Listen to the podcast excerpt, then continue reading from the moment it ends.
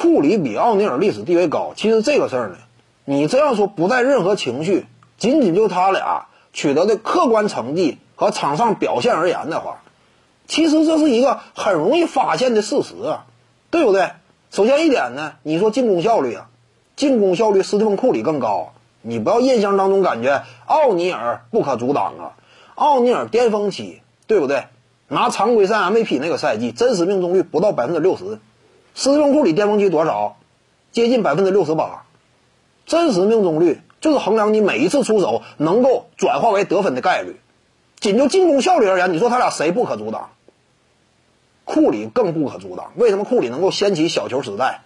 对不对？就是因为这种不可阻挡的超高的得分效率，每一支球队看到他都会感觉发自内心的恐怖，上去就得夹击，不夹击心里就没底，而一夹击呢？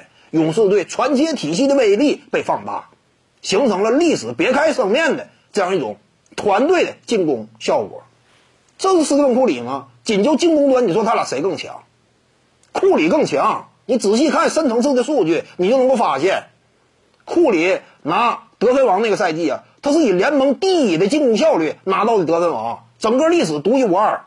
因为一般来讲，得分产量和效率不可兼顾，但是库里能做到兼顾。你要清楚这点，发现整个历史，你正如斯蒂夫·科尔所说嘛，库里可能说是最好的一个进攻球员。这话怎么讲呢？也存在一定的理论基础。斯蒂夫·科尔说这话是有一定理论根据的。这是擅长之上进攻吗？追着防守啊，他俩都不擅长防守，对不对？奥尼尔防守也没有那么好，防挡拆也是个漏洞。他俩防守各有各的问题。所以说取得的综合荣誉啊。奥尼尔核心领袖的身份拿了三个总冠军，斯蒂芬库里一点不比他少，也拿了三个。除此之外呢，个人荣誉这块两人之间呢有明显差距。奥尼尔只有一个常规赛 MVP 嘛，对不对？你只有一个，斯蒂芬库里有俩，背靠背获得。放眼整个历史啊，背靠背能够拿下 MVP 的寥寥数人。这种顶尖级别的奖项啊，一旦说。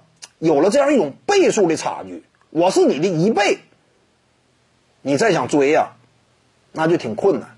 往往历史之上都是这样，所以你综合对比的话，无论是进攻端的真实的赛场能量，还是说总体取得的客观的成就等级啊，斯通库里历史地位更高吗？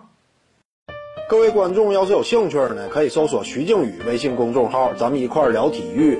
中南体育独到见解就是语说体育，欢迎各位光临指导。